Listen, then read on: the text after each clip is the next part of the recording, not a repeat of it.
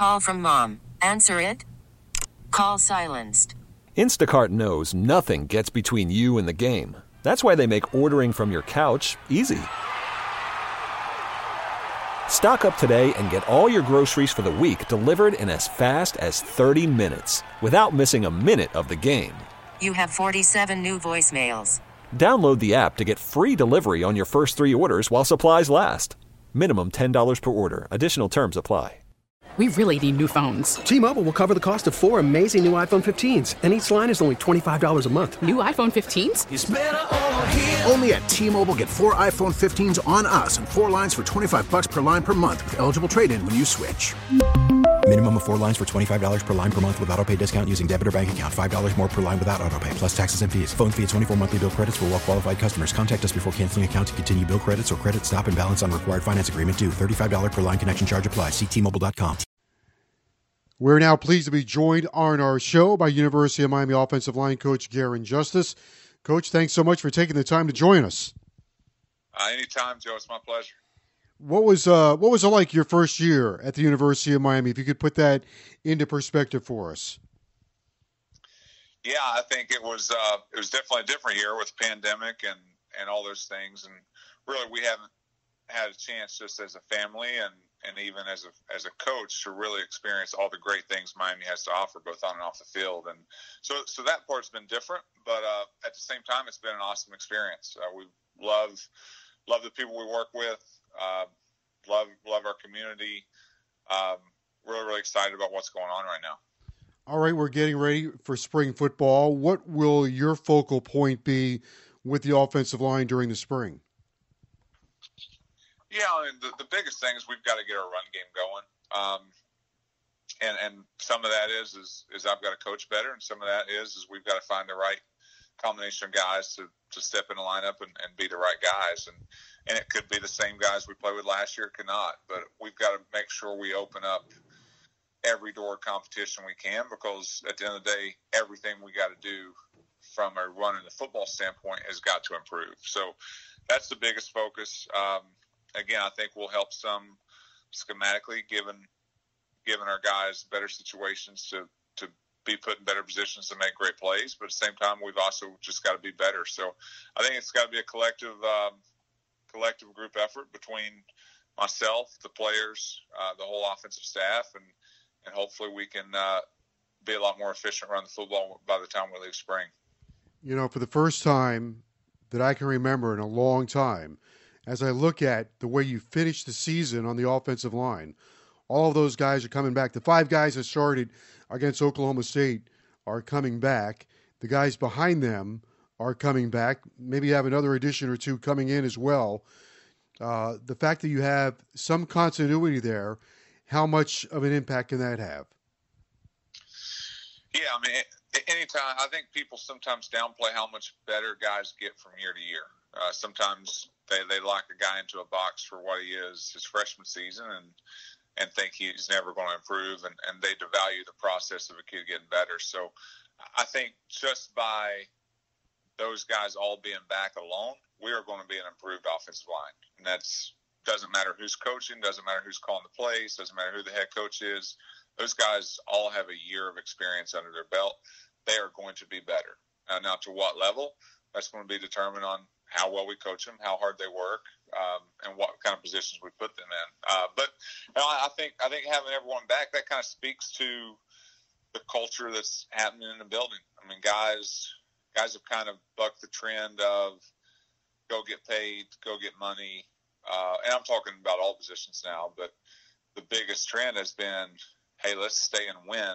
And we understand that by winning, everyone's individual goals become greater. Uh, and, and, and we get we get higher accomplishments individually if the team wins. So um, I think that's been a nice trend to see. Um, you got a guy like Jared Williams who is going to potentially play seventh year of college football. So you've uh, you've got a very seasoned room. Uh, you've got a lot of guys who have a lot of starts. And uh, at the end of the day, we're all going to be better for the, for all those starts and all those failures and victories they've had in the past. You know, the other thing, I, I think the other benefit of having an older team is it allows younger players to compete but also to grow. The old line of uh, don't rush them to the major leagues, which I think has been the case at the University of Miami. Actually, all I really need to do is look at Zion Nelson and Jakai, Jakai Clark. Both guys played as a freshman or as freshmen, uh, but now with older players, with an older roster, some guys might not have to be rushed. You're one hundred percent right. And, and like you, you take a guy like Jalen Rivers, for example. Jalen was a guy who we didn't have to play him next year. Uh, now, there were times I, I felt like, man, I, I wish we could get him ready, but we didn't feel like Jalen was quite ready. He was close. He was close, and by the end of the year, he was he was very close. But we're expecting a guy like Jalen now, since he's had that year, to come in and really be able to compete with the guys. And, and you look at Jakai and you look at Zion, those guys made a major improvement from year one to year two. Uh, D J Scaife had to play as a true freshman here. Navaughn Dawson had to play as a true freshman here. And and th- that's a that's a compliment to those guys for, for coming in and, and having the ability and the knowledge to be able to do that. But as a program, we got to get to a point where we don't have to rely on guys like that to have to walk in the door and help us win games. And I think this is the first year, uh, I think, in the in the recent future where my, Miami hasn't really had to rely on a young guy to come and have to save the O-line or save the the offense, and because that's hard. Offensive line is it's one of the few positions that, well, they all they all matter, but um, physically you have to be developed, you have to be grown up, you have to be developed and mature physically to be able to compete in, inside, and it's such a fundamental mental game. Really, for all those three things to come together, it, it sometimes takes time with uh, with the big boys. So we usually think we usually say as an offensive line uh, thought thought process is really it's that second spring ball. You really kind of know what you have the second spring ball, whether a guy gets it or not, whether he's going to develop the way you think he does, and and now you can see what you have. And sometimes when you see a throw a kid to the fire his freshman year, like you see with a Zion Jakai, you really don't know what you have until they can step back, take a deep breath, decompress, and, and then play some more later on. Uh, you have a guy, Corey Gaynor. He's going to be a redshirt senior, so he's going to, he's had a lot of football under his belt. How much of an impact can he have, considering is you know he's your center, very important position, over the ball every single down, played almost every snap a year ago. How much of an impact can he have this year? You know, we're, we're expecting Corey to, to still continue to be the leader of the group. Um, he's been the one constant, or one of the few constants that um, that's probably been around and and been the guy the last couple of years. And, and Corey, he embodies everything you want in an offensive lineman. He's he works hard, uh, does everything the right way, um, takes pride upon himself of doing his job and, and making sure the guys around him are getting better. And hey, looking at Corey's film last year, there's a lot of things he's got to improve at as well. And uh, but at the same time, he acknowledges that he's hungry to work at it, um, and you can see him improving already even before we start playing football. Of course, we have uh, Navaughn Donaldson coming off the injury, did play a little bit a year ago. What, what would you expect from Navaughn? Because if he's if he can get to a healthy spot, uh, most likely I would imagine he could have a major impact. Yeah, and and, and Navaughn, I mean, Navaughn continues to impress me because you, you see a guy and, and everyone sees, oh, he, he's he's such a big guy, but, but can he move and, and can he run and can he do those things? And, and um, of course, he's not where he wants to be right now, but he is physically very, very impressive to watch and to watch him do things. And, and we talk about Corey kind of being the leader of the room. Vaughn's really the the alpha of the room. Vaughn's the guy that when he speaks up and says something, everyone listens. And he doesn't speak often, but when he does, everyone listens. And, and he really has the respect of everyone in that room um, to, to, you know, I mean, to the highest degree. But we're expecting, um, we have the biggest of expectations for Navaughn. And, and Navaughn last year, I mean, it was, he had the knee surgery. And, and this was before the, the rule passed with the COVID year and all those things. But Navaughn, I remember, calls me in last June and and says hey, he's worried about his knee and, and he wants to try and redshirt this season. And, and it was important for me to, to, one, honor that request regardless, and then, two, towards the end of the year, and we're still, uh, by the time he played the Duke game, we'd only had one loss. And Vaughn had just gotten cleared one one week prior. So the last thing I wanted to do was throw him into the fire. Still probably wasn't truly in shape. Uh, still didn't know if he mentally had the trust on that leg that he wanted to have. have. Um, so I just felt like it was in Vaughn, Navaughn best interest for the long term that we try and be really, really smart with how we handle him. And uh, that was something that, that he we were both on the same page about. And now you see that entering the offseason, he has a complete confidence on his knee. Um, he has his confidence back uh, overall, and he's really starting to emerge as being one of the main guys in the room again. What did you see, or what what do you think you have? Uh, the two guys that played on the left side for you, Jakai and Zion, both are really, really smart kids. Yeah. Um, no, I, I always say about Jakai, Jakai is football fundamental soundness, uh, feel for the game.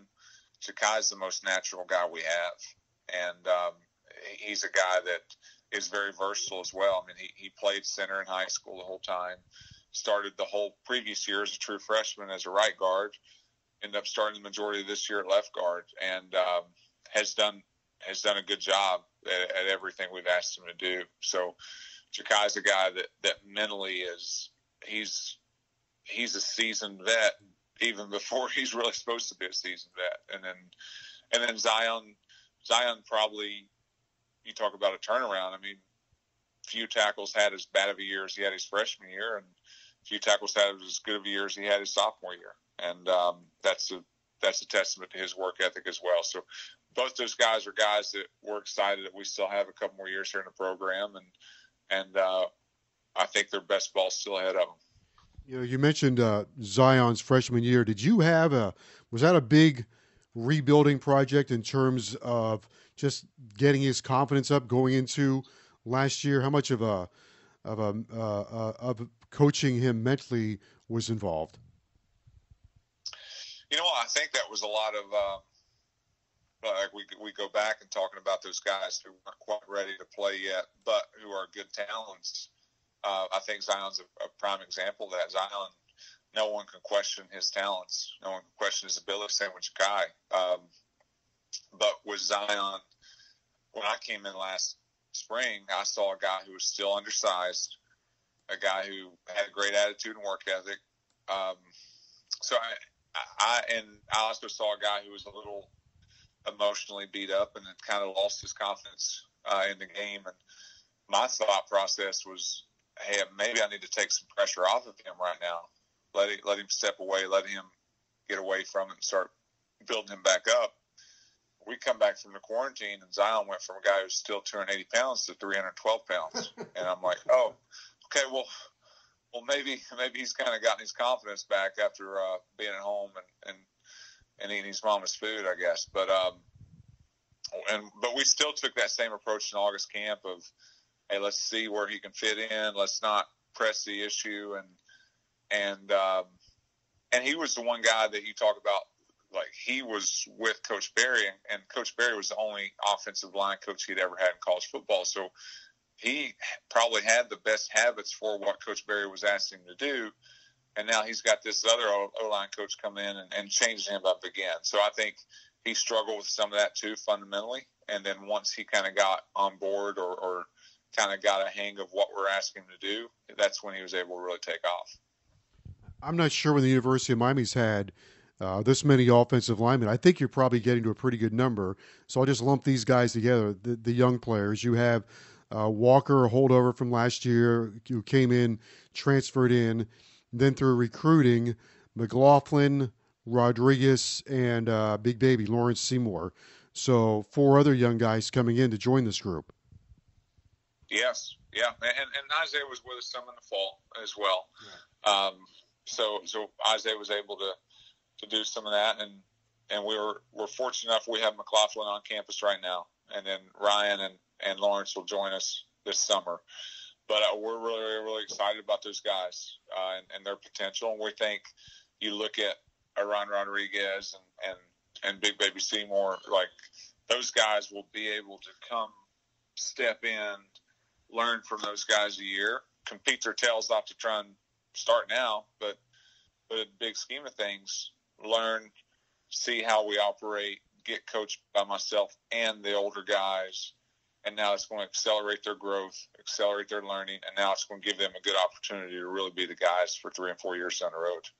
Coach Garin Justice is our guest, offensive line coach, University of Miami. I was speaking with Coach Lashley, and he said about the A C C, one of the things that surprised him the most uh, from uh, opponents, uh, from the opponents, from uh, defense inside the league, was all the edge rushers inside the A C C. He thought the edge rushers inside the A C C were better than what he had seen in the S E C. Uh, how much did the edge rushers, how much pressure do they put on your offensive line during the course of the year, each week getting ready for those guys?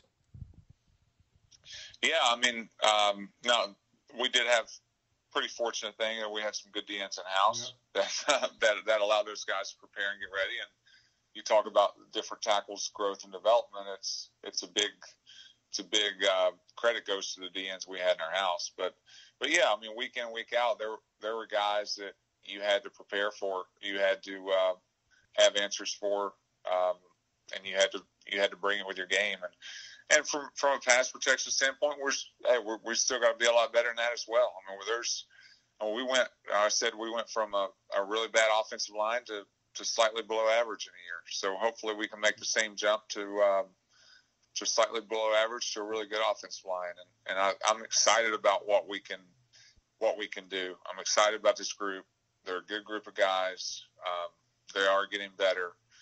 They they are committed to being better. And uh, that's really all you can ask for as a coach. They are, are guys that, that feel that way and act that way. And, and um, eventually it's going to come through. I know as as fans and coaches and, and everyone, it's never the timetable we want it to be, but but when it happens, it's going to happen, and everyone's going to be excited about it. When we last left you, Coach, you were on the verge of pulling out the Oklahoma State game. You did pull out Virginia Tech and North Carolina State on the road. How much of that fourth quarter mentality can carry over into this season?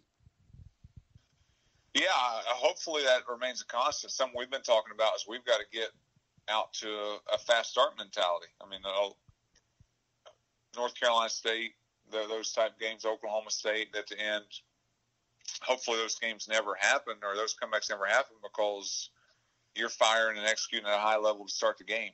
And um, they starting off twenty-one nothing and, and having to dig back, that's just that just puts you in a bad situation. It makes you one-dimensional.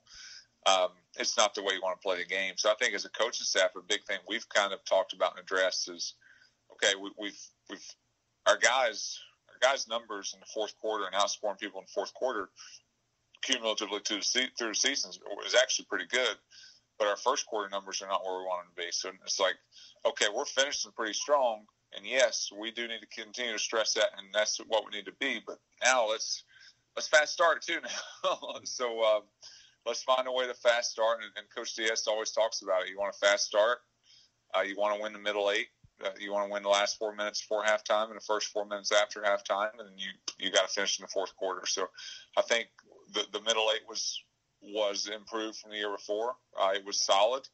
I thought our fourth quarter was really good, and, and our first quarter was is something we've got to improve at greatly. So if we can find a way to, to start getting our guys to – whether it's how we practice, whether it's how we work out, whatever we do, something you just em- emphasize, we got to figure out a way to get our guys going a little quicker. And if we can get that done then and match it with what we did in the fourth quarter, um, good things can happen for us. In terms of recruiting, you've done a pretty good job of, of finding offensive linemen in South Florida. Uh, how much evaluation has to go into offensive linemen in South Florida? Because historically it's not been a great spot for premier offensive linemen, but there are guys that have come through South Florida that have turned out to be really good offensive linemen. But I think when you think of recruiting in South Florida, you're thinking of more in terms of skilled players. Yeah, and that's that's the thing I've said ever since I got here, was just from my time in Florida Atlantic and, and being familiar with the state, um, or with the state, people always, the stereotype is Florida, South Florida's got a lot of skill, not a lot of great offensive linemen. And really what happens, there's not a lot of great offensive linemen anywhere in the country. I mean, God doesn't make many big, talented, athletic people. So what happens is, is Florida or South Florida still has the same amount as everyone else. It's just, it gets overwhelmed because there's so much skill here. So it is disproportionate. It's only disproportionate, though, because our skill is so much higher and so much greater than anywhere else in the country. So it's important for us to, to we, we've got to start looking at linemen from the standpoint of, can they go to Clemson and win that game? Right. Can they win the A C C championship? If, if they can, they don't, and they don't have to tomorrow, but can they grow to win that game? Not just, are they good enough? And if we think guys can grow and and be, if they can play, excel, and win in that game, then let's take them. And, and preferably we want to take them if they're closer than, than if they're far away. Uh, but that being said, we've got to find guys who want to be here who fit that standard. And um, fortunate, fortunately, this past year we were able to sign three guys that we thought fit that standard, who were all three in the Tri-County area. And um, and two from Dade and one from Broward. So that's that's preferably the way we would love to have it, is it's local guys and, and guys who are going to take pride in staying home and being at home. But if we got to go elsewhere and find them, um, we'll find them. I mean, Brian McKinney was from New Jersey. We would love to have Brian McKinney again. So um, we'll take them wherever we get them, but we'll also take guys who are, who are down the road, like Vernon Carey. And we'll take some of those guys as well. So however it gets done, uh, we'll get it done. But preferably we'd like to do it with guys close to home. It used to be, uh, and you mentioned having guys get ready to go play uh, Clemson or in Alabama. It used to be uh, you'd stay five years to play one on the, at the offensive line position. Uh, not quite the case now, but uh, certainly development is a big part of, of your plan. It, it is, and and we've got to make it. And with the with the days of the transfer portal, we've got to make it worthwhile for these guys. They feel like they are getting developed. They feel like they they do see the light at the end of the tunnel, and and um, and they've got to enjoy their experience here. Because if the days of just being a certain type of coach and and treating guys poorly, that doesn't that doesn't stick anymore. You've got to you've got to develop true relationships with these guys. You've got to get to know them. Uh, and you've got to show them that you can make them better. And I think if you can show them that and they truly know you care, that extends your life with those guys, and, and those guys are going to want to stay and play for you a little bit longer. Coach, uh, really appreciate you taking the time to join us. Thank you so much. Uh, best of luck during spring football. We look forward to watching it. And, again, uh, uh, congrats on last season, and thanks for being with us here tonight on the show. Yeah, thank you so much, Joe. Appreciate it. Anytime. We're now pleased to be joined on our show by University of Miami offensive line coach Garin Justice. Coach, thanks so much for taking the time to join us. Uh, anytime, Joe. It's my pleasure. What was uh, what was it like your first year at the University of Miami? If you could put that into perspective for us. Yeah, I think it was uh, it was definitely a different year with the pandemic and, and all those things, and really we haven't had a chance just as a family and. and even as a as a coach to really experience all the great things Miami has to offer, both on and off the field. And so so that part's been different, but uh, at the same time, it's been an awesome experience. Uh, we love love the people we work with, uh, love love our community. Um, really, really excited about what's going on right now. All right, we're getting ready for spring football. What will your focal point be with the offensive line during the spring? Yeah, I mean, the, the biggest thing is we've got to get our run game going, um, and and some of that is, is is I've got to coach better, and some of that is is we've got to find the right combination of guys to, to step in the lineup and, and be the right guys, and and it could be the same guys we played with last year, it could not, but we've got to make sure we open up every door of competition we can, because at the end of the day, everything we got to do from a running the football standpoint has got to improve. So that's the biggest focus. Um, Again, I think we'll help some schematically, given given our guys better situations to, to be put in better positions to make great plays. But at the same time, we've also just got to be better. So I think it's got to be a collective, um, collective group effort between myself, the players, uh, the whole offensive staff, and, and hopefully we can uh, be a lot more efficient around the football by the time we leave spring. You know, for the first time that I can remember in a long time, as I look at the way you finished the season on the offensive line, all of those guys are coming back. The five guys that started against Oklahoma State are coming back.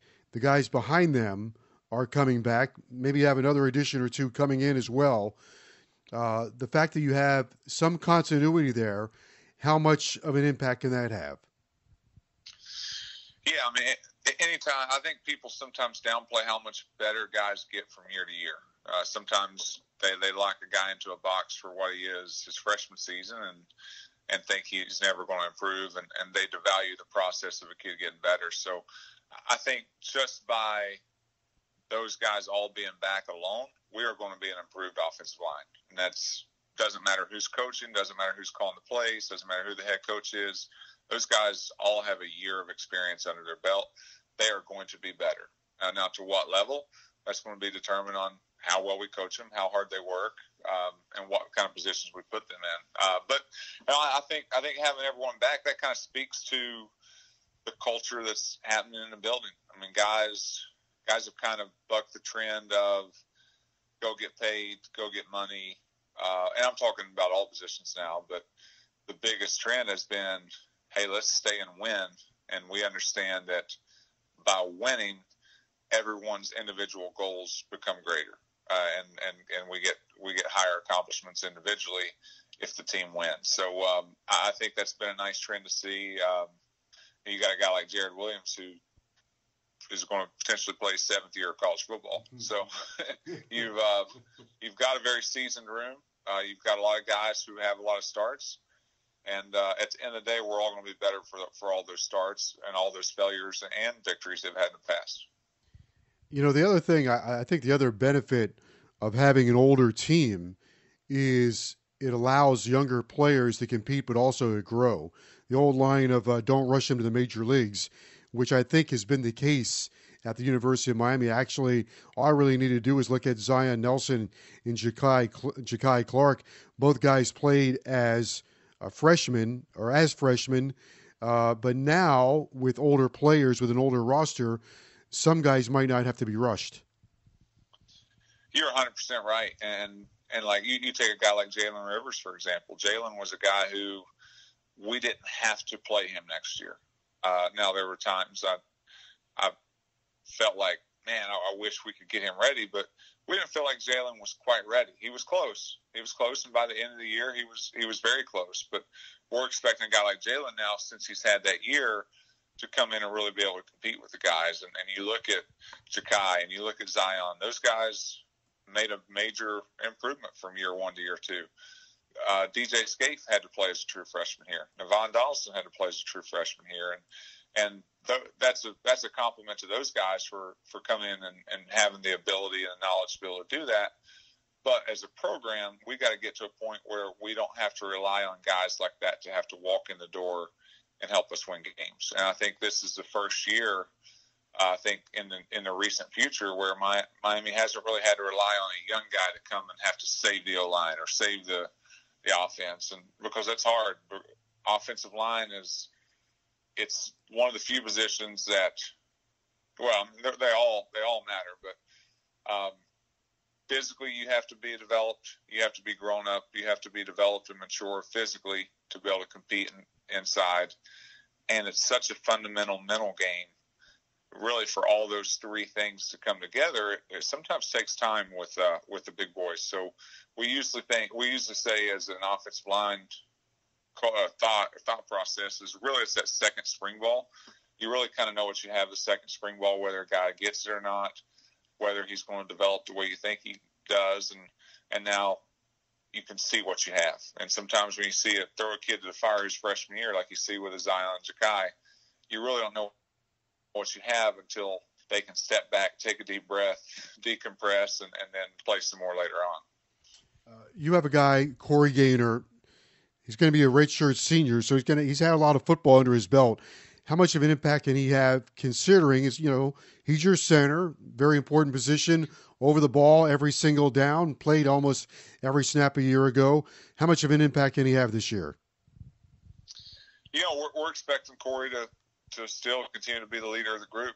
Um, he's been the one constant, or one of the few constants that um, that's probably been around and, and been the guy the last couple of years. And, and Corey, he embodies everything you want in an offensive lineman. He's he works hard, uh, does everything the right way, um, takes pride upon himself of doing his job and, and making sure the guys around him are getting better. And hey, looking at Corey's film last year, there's a lot of things he's got to improve at as well. And uh, but at the same time, he acknowledges that.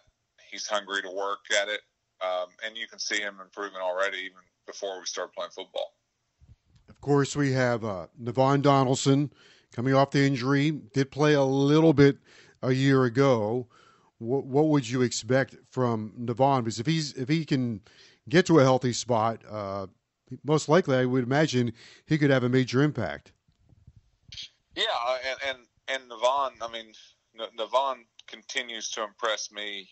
Because you, you see a guy and, and everyone sees, oh, he, he's he's such a big guy, but, but can he move and, and can he run and can he do those things? And, and um, of course, he's not where he wants to be right now, but he is physically very, very impressive to watch and to watch him do things. And, and we talked about Corey kind of being the leader of the room. Vaughn's really the, the alpha of the room. Vaughn's the guy that when he speaks up and says something, everyone listens, and he doesn't speak often, but when he does, everyone listens. And, and he really has the respect of everyone in that room, um, to, to, you know, I mean, to the highest degree, but we're expecting, um, we have the biggest of expectations for Navaughn and, and Navaughn last year. I mean, it was, he had the knee surgery and, and this was before the, the rule passed with the COVID year and all those things. But Navaughn, I remember, calls me in last June and, and says hey, he's worried about his knee and, and he wants to try and redshirt this season. And, and it was important for me to, to, one, honor that request regardless, and then, two, we're at the end of the year, and we're still, uh, by the time he played the Duke game, we'd only had one loss, and Vaughn had just gotten cleared one one week prior. So the last thing I wanted to do was throw him into the fire, still probably wasn't truly in shape, um, still didn't know if he mentally had the trust on that leg that he wanted to have. have. Um, so I just felt like it was in Vaughn, Navon's best interest for the long term that we try and be really, really smart with how we handle him. And uh, that was something that, that he we were both on the same page about. And now you see that entering the offseason, he has a complete confidence on his knee. Um, he has his confidence back Uh, overall, and he's really starting to emerge as being one of the main guys in the room again. What did you see, or what what do you think you have? Uh, the two guys that played on the left side for you, Jakai and Zion, both are really, really smart kids. Yeah. Um, no, I, I always say about Jakai, Jakai is football fundamental, soundness, uh, feel for the game. Jakai's the most natural guy we have, and um, he's a guy that is very versatile as well. I mean, he, he played center in high school the whole time, started the whole previous year as a true freshman as a right guard, ended up starting the majority of this year at left guard, and um, has done has done a good job at, at everything we've asked him to do. So Jakai's a guy that, that mentally is he's he's a seasoned vet, even before he's really supposed to be a seasoned vet. And then, and then Zion, Zion probably, you talk about a turnaround. I mean, few tackles had as bad of a year as he had his freshman year, and few tackles had as good of a year as he had his sophomore year. And um, that's a, that's a testament to his work ethic as well. So both those guys are guys that we're excited that we still have a couple more years here in the program. And, and uh, I think their best ball's still ahead of them. You know, you mentioned uh, Zion's freshman year. Did you have a was that a big rebuilding project in terms of just getting his confidence up going into last year? How much of a of a uh, uh, of coaching him mentally was involved? You know, I think that was a lot of uh, like we we go back and talking about those guys who aren't quite ready to play yet, but who are good talents. Uh, I think Zion's a, a prime example of that. Zion, no one can question his talents. No one can question his ability. Same with Jakai. Um, but with Zion, when I came in last spring, I saw a guy who was still undersized, a guy who had a great attitude and work ethic. Um, so I, I, and I also saw a guy who was a little emotionally beat up and had kind of lost his confidence uh, in the game. And my thought process was, hey, maybe I need to take some pressure off of him right now. Let it, let him step away, let him get away from it and start building him back up. We come back from the quarantine, and Zion went from a guy who's still two hundred eighty pounds to three hundred twelve pounds. And I'm like, oh, okay, well, well, maybe maybe he's kind of gotten his confidence back after uh, being at home and, and, and eating his mama's food, I guess. But um, and but we still took that same approach in August camp of, hey, let's see where he can fit in. Let's not press the issue. And and um, and he was the one guy that you talk about, like he was with Coach Barry, and Coach Barry was the only offensive line coach he'd ever had in college football. So he probably had the best habits for what Coach Barry was asking him to do. And now he's got this other O-line coach come in and, and changed him up again. So I think he struggled with some of that too, fundamentally. And then once he kind of got on board or, or kind of got a hang of what we're asking him to do, that's when he was able to really take off. I'm not sure when the University of Miami's had Uh, this many offensive linemen. I think you're probably getting to a pretty good number. So I'll just lump these guys together, the, the young players. You have uh, Walker, a holdover from last year, who came in, transferred in. Then through recruiting, McLaughlin, Rodriguez, and uh, Big Baby, Lawrence Seymour. So four other young guys coming in to join this group. Yes, yeah. And, and Isaiah was with us some in the fall as well. Yeah. Um, so, so Isaiah was able to to do some of that, and and we were we're fortunate enough we have McLaughlin on campus right now, and then Ryan and, and Lawrence will join us this summer. But uh, we're really really excited about those guys uh, and, and their potential. And we think you look at Aaron Rodriguez and, and and Big Baby Seymour, like those guys will be able to come step in, learn from those guys a year, compete their tails off to try and start now, but but in the big scheme of things, learn, see how we operate, get coached by myself and the older guys, and now it's going to accelerate their growth, accelerate their learning, and now it's going to give them a good opportunity to really be the guys for three and four years down the road. Coach Garin Justice is our guest, offensive line coach, University of Miami. I was speaking with Coach Lashley, and he said about the A C C, one of the things that surprised him the most uh, from – Uh, opponents uh, from the opponents from uh, defense inside the league was all the edge rushers inside the A C C. He thought the edge rushers inside the A C C were better than what he had seen in the S E C. Uh, how much did the edge rushers, how much pressure do they put on your offensive line during the course of the year, each week getting ready for those guys? Yeah, I mean, um, no, we did have pretty fortunate thing that we had some good D Ns in house yeah. that, that that allowed those guys to prepare and get ready. And you talk about different tackles, growth and development. It's it's a big it's a big uh, credit goes to the D Ns we had in our house. But but yeah, I mean, week in week out, there there were guys that you had to prepare for, you had to uh, have answers for, um, and you had to you had to bring it with your game. And And from, from a pass protection standpoint, we're hey, we're, we're still got to be a lot better than that as well. I mean, there's when we went, I said we went from a, a really bad offensive line to, to slightly below average in a year. So hopefully we can make the same jump to um, to slightly below average to a really good offensive line. And, and I, I'm excited about what we can what we can do. I'm excited about this group. They're a good group of guys. Um, they are getting better. They they are committed to being better. And uh, that's really all you can ask for as a coach are, are guys that, that feel that way and act that way. And, and um, eventually it's going to come through. I know as as fans and coaches and, and everyone, it's never the timetable we want it to be. But, but when it happens, it's going to happen, and everyone's going to be excited about it. When we last left you, Coach, you were on the verge of pulling out the Oklahoma State game. You did pull out Virginia Tech and North Carolina State on the road. How much of that fourth quarter mentality can carry over into this season? Yeah, hopefully that remains a constant. Something we've been talking about is we've got to get out to a fast start mentality. I mean, North Carolina State, those type games, Oklahoma State at the end, hopefully those games never happen or those comebacks never happen because you're firing and executing at a high level to start the game. And, um, Be starting off twenty-one nothing and having to dig back—that's just that just puts you in a bad situation. It makes you one-dimensional.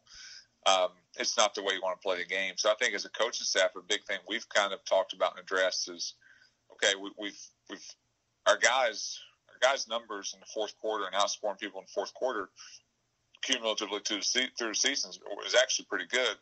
But our first quarter numbers are not where we want them to be. So it's like, okay, we're finishing pretty strong. And yes, we do need to continue to stress that, and that's what we need to be. But now let's let's fast start too. Now, so um, let's find a way to fast start. And, and Coach Diaz always talks about it. You want to fast start. Uh, you want to win the middle eight. Uh, you want to win the last four minutes before halftime and the first four minutes after halftime, and you you got to finish in the fourth quarter. So I think the the middle eight was was improved from the year before. Uh, it was solid. I thought our fourth quarter was really good, and, and our first quarter was is something we've got to improve at greatly. So if we can find a way to, to start getting our guys to, whether it's how we practice, whether it's how we work out, whatever we do, something you just em- emphasize, we got to figure out a way to get our guys going a little quicker. And if we can get that done then and match it with what we did in the fourth quarter, um, good things can happen for us. In terms of recruiting, you've done a pretty good job of, of finding offensive linemen in South Florida. Uh, how much evaluation has to go into offensive linemen in South Florida? Because historically, it's not been a great spot for premier offensive linemen, but there are guys that have come through South Florida that have turned out to be really good offensive linemen. But I think when you think of recruiting in South Florida, you're thinking of more in terms of skilled players. Yeah, and that's that's the thing I've said ever since I got here was just from my time in Florida Atlantic and, and being familiar with the state um, or with the state. People always, the stereotype is Florida, South Florida's got a lot of skill, not a lot of great offensive linemen. And really what happens, there's not a lot of great offensive linemen anywhere in the country. I mean, God doesn't make many big, talented, athletic people. So what happens is is Florida or South Florida still has the same amount as everyone else. It's just it gets overwhelmed because there's so much skill here. So it is disproportionate. It's only disproportionate, though, because our skill is so much higher and so much greater than anywhere else in the country. So it's important for us to – we, we've got to start looking at linemen from the standpoint of can they go to Clemson and win that game? Right. Can they win the A C C championship? If, if they can – They don't, and they don't have to tomorrow, but can they grow to win that game? Not just are they good enough. And if we think guys can grow and and be, if they can play, excel, and win in that game, then let's take them. And, and preferably we want to take them if they're closer than, than if they're far away. Uh, but that being said, we've got to find guys who want to be here who fit that standard. And um, fortunate, fortunately, this past year we were able to sign three guys that we thought fit that standard, who were all three in the Tri-County area, and, um, and two from Dade and one from Broward. So that's that's preferably the way we would love to have it, is it's local guys and, and guys who are going to take pride in staying home and being at home. But if we got to go elsewhere and find them, um, we'll find them. I mean, Brian McKinney was from New Jersey. We would love to have Brian McKinney again. So um, we'll take them wherever we get them, but we'll also take guys who are, who are down the road like Vernon Carey. And we'll take some of those guys as well. So however it gets done, uh, we'll get it done. But preferably we'd like to do it with guys close to home. It used to be, uh, and you mentioned having guys get ready to go play uh, Clemson or in Alabama. It used to be uh, you'd stay five years to play one on the, at the offensive line position. Uh, not quite the case now, but uh, certainly development is a big part of, of your plan. It, it is, and and we've got to make it. And with the with the days of the transfer portal, we've got to make it worthwhile for these guys. They feel like they are getting developed. They feel like they they do see the light at the end of the tunnel, and and um, and they've got to enjoy their experience here. Because if the days of just being a certain type of coach and and treating guys poorly, that doesn't that doesn't stick anymore. You've got to you've got to develop true relationships with these guys. You've got to get to know them, uh, and you've got to show them that you can make them better. And I think if you can show them that, and they truly know you care, that extends your life with those guys, and, and those guys are going to want to stay and play for you a little bit longer. Coach, uh, really appreciate you taking the time to join us. Thank you so much. Uh, best of luck during spring football. We look forward to watching it. And again, uh, uh, congrats on last season, and thanks for being with us here tonight on the show. Yeah, thank you so much, Joe. Appreciate it. Anytime.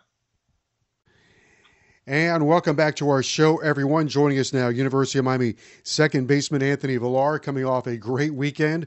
Hurricanes took two out of three from North Carolina State. And, Anthony, congratulations on the uh, series victory on the road. That was a hard-fought series, wasn't it? Yeah, thank you. Yeah, it was. Uh, we were short on Friday, and we just had to fight adversity and bounce bounce back and, and get some wins on Saturday and Sunday. How important has it been to, to be a come-from-behind team or or a team that has been able to uh, go into these Sunday uh, Sunday games with an opportunity to win the series? Just the fact that it's to win the series really gets to us. Um, we're really trying to push through the adversity on the rubber match. And we've been able to do that the last three weekends. You know, uh, you started the season one for sixteen, uh, but you were hitting the ball hard, just didn't have anything to show for it. Uh, the, this weekend, your bat really came alive, and since that time, ten for twenty-six. This weekend, uh, a big weekend, five for fifteen, including a home run. Uh, what, what's been different for you the last couple of series? Yeah, I mean, I just I just tried to stay with the same approach as I did in Florida. Like you said, the, I was hitting the ball hard. It just wasn't falling. So I just stayed confident and stayed confident with my approach and just tried to keep the same swing, and, and luckily those last two weekends the ball has been falling. Yeah. Sometimes when you hit the ball hard, you got to know, right, that sooner or later you hit a flare, it's going to fall in. I always say when you hit a flare to maybe to break out of a slump, it, it still looks like a line drive in the box score the next day. Yeah, exactly. That's when things start get go- things start going. How about this uh, this recent series though against North Carolina State in terms of your bullpen on Saturday and Sunday? That was a huge lift, right? Th- those guys, uh, five innings on Saturday, five innings on Sunday, and really. really uh, slammed the door on North Carolina State. Yeah, our bullpen has been amazing this year. They came out early, like you said, on Saturday and Sunday. Uh, Arguelles has done a great job. Jake Smith did a great job on Saturday. And then Carson and Ben are just shut down every time they come in. So we're very confident when our bullpen comes in. We're just trying to get some extra runs when they come in late in the game, and we're confident that they shut the door for us. Uh, what can you say just about your team, your overall team, and the camaraderie that you have? Uh, you didn't play last year, but a lot of your guys have all been together now for a long time. Yeah, it's a lot of it's a lot of new guys, and then most of us. I think there was seventeen new guys this year, and fourteen returners or something like that. More more new guys than there were veterans. Yeah, yeah. But uh, we've all gotten close. We've all gotten close, and we're all sticking together and. It shows that we're never willing to give up, especially on that Saturday at Florida when we were down a few runs and we just came back late in the ninth inning. And then that we just took that momentum to Sunday, and we're just never willing to give up as a team. Do you think games like that, the one you had against Florida on a Saturday where you bounce back and this series against North Carolina State, does that perhaps maybe set the tone for the rest of the year, knowing that you're going to be in tough games, but uh, that you're always got a chance to win those games? Yeah, we know we're going to have a tough schedule now that it's all A C C. So, um, like you said, we're just willing to never give up, and, and we're just trying to stay strong, especially through the late innings, and try to come back with a win. Got to ask you, uh, the guy next to you, Patelli, made a heck of a play in the Saturday game, diving to his left. Uh, what does he bring to your team defensively? Yeah, he's been good all fall and all spring. Uh, he's he's coming in late in, in the games for defense, but this weekend he had he started some games with the righties pitching, and he did a great job. He got a few hits, but he did his job defensively as well, especially making that play. And then you have a, a young guy hitting behind you, also playing at shortstop and some at third. Yo-Yo Morales leads the team in hitting, home runs, and R B Is. Uh, what has he brought to your to your squad? Uh, what's it like having him in the lineup and hitting behind you? what he's doing as a freshman in the three-hole. Um, not only is he hitting well or fielding well, he's always in the dugout trying to get everyone up, trying to keep the energy up. He's always talking and being a good teammate as well. So he's a good he's a good addition to the team, especially the lineup. Now you've got a midweek game, and it's F A U, and you've got some really good baseball in this area. Uh, so much emphasis on, you know, an, almost an entirely all-conference schedule, but you've got some of these big midweek games coming up tomorrow, F A U. How important is that game for you? Yeah, F A U has always been a good midweek that we have. We, I think we have the toughest midweeks out of everybody in the country. Um, Florida baseball is really, really good, really tough. Uh, but we try to treat it as every, any other game, you know. I mean, F A U is just as good as any other A C C team. Just F A U is ranked twenty-fifth in the country. They, I don't know. I haven't looked at their roster that much, but they probably have some guys that uh, played against you or you played against them along the way in, in travel ball. You always know that that's going to be when you're playing these teams inside the state. Those are always big rivalry games, aren't they? Yeah, for sure. I know a couple kids on F A U, and we talk a lot, and they just everybody wants to be U M. Everything's about U M, and everybody that comes to our park tries to beat us, and with everything they got. So we just gotta stay confident with ourselves and come out with a W. Uh, last year, COVID shut college baseball down, one of the first sports to go down. How tough was it for the whole year without playing baseball games? Yeah, I think I spoke to a lot of people about it, that this this is the first time that any of us are playing baseball games. I don't think my in my entire life I had a year of playing baseball, but uh, we took the time to get to get better. We we pra- I practiced a lot uh, over the quarantine, and and a lot of the guys just took the time to improve and get better at things. And it's where it, so far it's it's working out for us. We just got to keep pushing and finish the season strong. What about having a year off just from a personal standpoint? Did you feel, and I've been since the season started, uh, was it different after a year of not playing in terms of timing or seeing the ball or any of those types of things? No, I don't think so. I mean, we've been playing this game long enough, you know, so uh, we just took a little time to, like you said, get back in the timing of things with, with hitting and everything, but that, that came back in the fall. And once we got that going, we just kept practicing hard and and got ready for the season. All right, perhaps uh, we're supposed to have Wake Forest coming up. Uh, they haven't played in a while, but it'll be another big, interesting uh, A C C uh, series against Wake Forest. That'll be important. Um, everybody always talks about Miami and Omaha, uh, the expectations of reaching Omaha. Are those things that you embrace? Are those things that what? I'm sorry? Uh, the expectations of reaching Omaha. When you when they talk about University of Miami baseball, it's always Omaha. Do you embrace those type of expectations? Yeah, of course. I mean, like you said, this weekend, we, that's the first goal. We're, that's the first team we're thinking about, especially after F A U. But the whole year, that's all we talk about. Is, you know, Gino always says it was, yeah. it was always, yeah, so...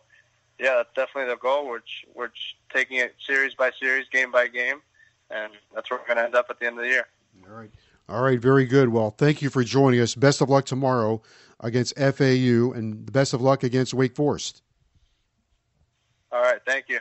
Okay, take care. That's Anthony Villar joining us here on the show on the Hurricane Hotline. Thanks to Anthony Villar, Gino DeMari as well, Coach Justice, Don Bailey Junior, and Jim Larranega. Thanks for being with us. We'll talk to you tomorrow. We'll have Hurricanes basketball for you tomorrow. So we'll talk to you for Canes basketball. Thanks for being with us here on the Hurricane Hotline, and have a very pleasant good evening. We really need new phones. T-Mobile will cover the cost of four amazing new iPhone fifteens, and each line is only twenty-five dollars a month. New iPhone fifteens? It's better over here. Only at T-Mobile, get four iPhone fifteens on us and four lines for twenty-five dollars per line per month with eligible trade-in when you switch. Minimum of four lines for twenty-five dollars per line per month with autopay discount using debit or bank account. five dollars more per line without autopay, plus taxes and fees. Phone fee at twenty-four monthly bill credits for well-qualified customers. Contact us before canceling account to continue bill credits or credit stop and balance on required finance agreement due. thirty-five dollars per line connection charge applies. See T Mobile dot com. Protect your vehicle's engine with a full synthetic oil change and save with Mobil one at O'Reilly Auto Parts. Purchase five quarts of Mobil one full synthetic motor oil and receive a ten dollars O'Reilly gift card after rebate. See store for details. With your Mobil one purchase, you'll also receive two times points during Old Rewards Bonus Points Month at O'Reilly Auto Parts. Oh, oh, oh, O'Reilly Auto Parts.